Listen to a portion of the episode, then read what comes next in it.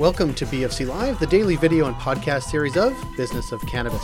BFC Live highlights the company's brands, people, and trends driving the global cannabis sector. Learn more at businessofcannabis.ca.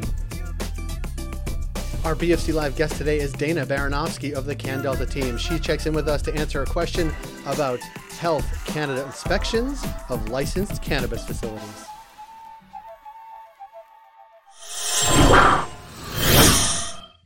Dana Baranovsky, nice to see you.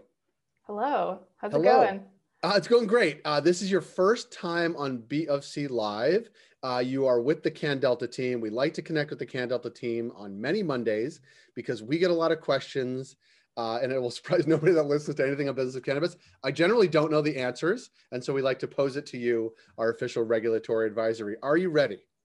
I'm ready. Well, before we actually get to the question, the reason why we're asking you this question is because you have deep experience at a licensed producer.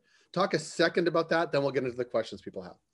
Yeah, so I was at a licensed producer for around a year and a half, and I worked in compliance, but it was kind of a mid sized operation. So it was a really good opportunity for me to get my hands on a bunch of different things. As you probably heard, it's kind of like everyone's wearing a lot of different hats. So I was doing a lot of compliance, I was doing a lot of quality, and I was pretty involved in the operation side of things as well. Yeah, that's cool. So that so we so you have that sort of by way of background. You bring that to CanDelta. and the reason why we're asking you this question is we got a series of questions about. Uh, even saying the words is going to scare me. Health Canada inspections. Yeah. Does that make people sweat generally? Yes, it does. It makes me sweat personally. Like I've been a part of them before, and they are super nerve wracking.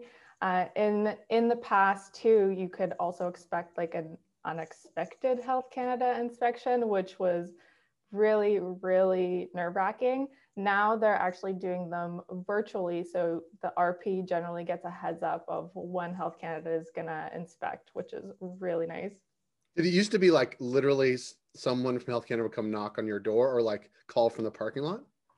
Yeah, they would essentially just, you know, buzz your intercom and your front desk person would tell you Health Canada is here and that an inspection is happening.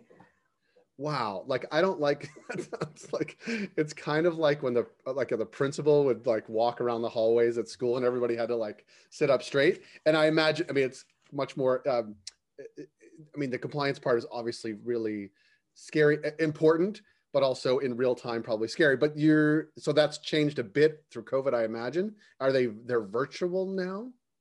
Yeah, so they're virtual right now. That was a change that they made after COVID nineteen became a problem. You mm-hmm. know, social distancing is is important. Um, so now you can expect to get an email from Health Canada. They're going to set up an inspection with you. Um, they're going to start asking you for documents like right off the bat so that you can expect um, you can expect to get a list of key documentation that they're requesting and then they're going to ask you about who's going to be part of the inspection. So it's nice because it gives you some time to prepare as well. Um, you can essentially set up your staff to you know clean those areas that might have been neglected and put labels on your inventory. So it's it's a lot easier this way in my opinion um, the only thing is, is now that Health Canada is focusing a lot more on your documentation. Because they're not there physically. Exactly. And so they say, do they say, I'm really curious about this. They say, in an hour, we want this documentation uploaded to our, like, is that the type of thing? So, so generally now you're looking at like five day inspections, which is pretty long. Like when I was, when I was uh, at the license holder, we had inspections that were around like one to three days max. Uh, so now they're five days.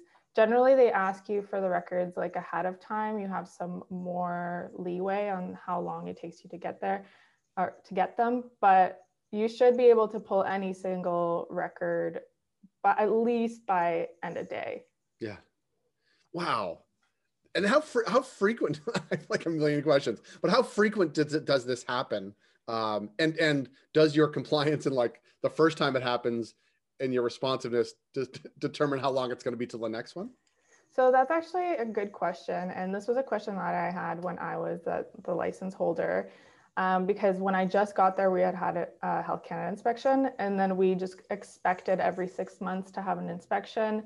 and then six months would come along and we didn't see anything and then we waited like a year and still health canada to come by and so health canada actually uh, published some data about this back in december um, they were looking at march 2018 to march 2019 that fiscal year and they said that they had 248 inspections at, at the time of legalization the cannabis act we had around 117 licensed producers.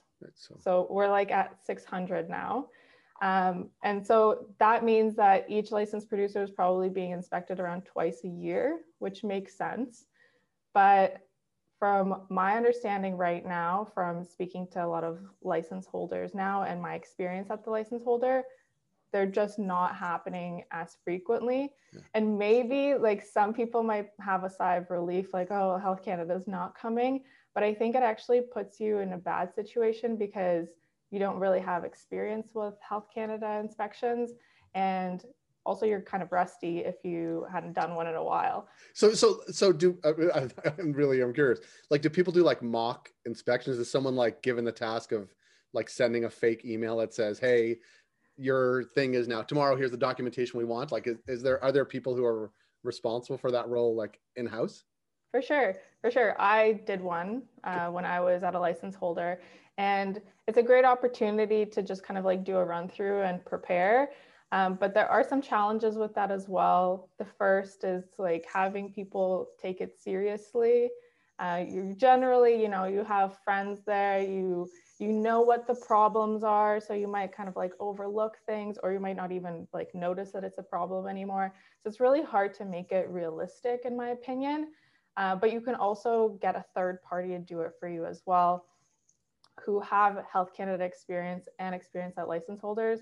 So for CanDelta, for example, we have uh, Dr. Sherry Boodram, our CEO, who's a former Health Canada inspector uh, with the medical cannabis program. So we tailor it exactly like Health Canada would do it. So I really don't think that there's any other more realistic way to go about it than getting a former inspector to do it for you. Yeah, and, and no, it really is. Um, I, I, watch a lot of West Wing, the show, and they do like a lot of there's some security drills, but also like policy drills and like things that are happening. It does obviously keep everybody on their toes, which is all you really want and all you can expect from the from the crew there. Um, let me ask you a question, and and I don't know, like, is it different from like a licensed producer that's like a large one at a micro uh, or a micro like or are the inspections basically the same just on a smaller scale or different frequency? The scope of them is going to be pretty much the same. You can expect to have different types of inspections. So you can have a regular inspection um, you can have a sales inspection a promotion inspection or a targeted inspection. And health canada just published some data in december that shows that you can probably expect to have a regular or sales inspection um, but generally, they're going to look, they're going to have the exact same format. You're going to have inspectors reach out to you. You're going to have the planned inspection dates. Um, and then they're going to provide you with an inspection report with all of the observations that they've made. And then you're expected to provide corrective actions for any of those observations, which could be back and forth. So, in general, it's going to be the same across the board. Yeah. I can imagine how nerve wracking it must be. And like, I, I guess from a sort of CanDelta perspective, like obviously you do the sort of spot inspections that you're sort of a, a tester inspection, but also just in an ongoing way, like, are there, I, assume there are ways that people like the work you were doing in house um, at the license holder that just, you know, we always need to be, you know, is, it, is there like a monthly thing? You're like, let's go through all the things they could ask, make sure everything's in order just in case. Like, is that I honestly don't know, but is that like how a QAP works or like the, you know, operations manager? Like what is the right, what's the right balance of that? Yeah, yeah. So I would say the the right balance is really first of all, if there are any issues that are happening, um, correct them as quickly as possible because you never know when Health Canada is going to show up. Also, knowing what to expect from a Can- Health Canada inspection is really useful. So knowing what documents they're going to ask for making sure those are updated at all times. So like your floor plan, for example, make sure your inventory is all up to date. that your you know sanitation logs are are up to date and verified those those things are going to be really really useful um, as well as um, it's really useful to just have the staff know what their responsibilities are if health canada came in because there's probably going to be things that they're going to need to do. So having um, an outline of best practices like is is generally really useful as well wow i'm like I'm, I'm nervous myself just talking about it because i could just imagine the panic that would just ensue when it oh, actually yeah. happens but but i also and and the, and and we do work with you and you are a partner but i do think it's helpful to have folks that have like you that have been through it on the sort of receiving end like like sherry who's actually done the inspection yeah. and just to have someone really at all times helping you prepare for the inevitable, which is a Health Canada inspection, which will always be nerve wracking, but less nerve wracking if you actually are doing the things you're talking about, but also working with folks who've been through it before. Exactly. Yeah. Well, Dana, I really appreciate you spending time uh, because I think this is a question that, well, I certainly have, but a lot of people have as they get into this. But even once they're into it and, and are license holder themselves, they know it's coming but preparing for that as best they can in an ongoing way as best they can is like really really important. Yeah. Yeah, exactly. There's nothing worse than getting an inspection report that's riddled with major critical observation or even like an inspection rating that's non-compliant that's ultimately going to put you back and you're not going to be able to do your operations you're not going to be able to focus on revenues because you're backtracking trying to fix all the problems Right, and it's it's heading them off is just a better way to just a better way to go about it. And yeah. and, and as as Sherry often says, like the regulations are there for a reason, mm-hmm. right? And you need to comply for a reason. And and not being compliant not only does all the things you're talking about about revenue and and really uh, putting a crimp in your operations, but there are reasons for the regulations, and that is sort of consumer safety and health. So um, you know it's really important. And also you know it's it's also the growing industry and, and everybody you know one non-compliant actually has ripple effects to folks who are also in the in the industry. Yeah. Yeah that's exactly true. And everyone's kind of working together now too. So a non-compliance in one area can literally trickle into other people's products um, and could potentially cause recall. And that's not something that we want to see I know that, and we've seen recalls for sure. Mm-hmm. Uh, and we've seen recalls for a whole variety of reasons. Some of like bad labeling, but also bad product, and that all those things sort of, as you're saying, of course they have a, a massive effect on that one company doing it. But so many people are touching that product along the, the supply chain.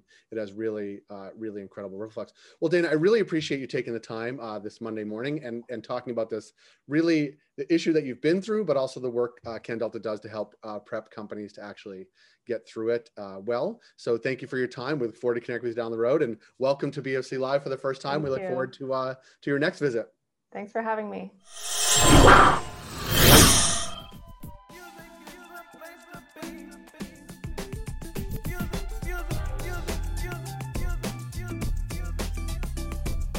Our work is made possible with the ongoing support of our official partners, including Cannabis at Work, Cannabis Benchmarks, CanDelta, Gallagher, and Torkin Manes.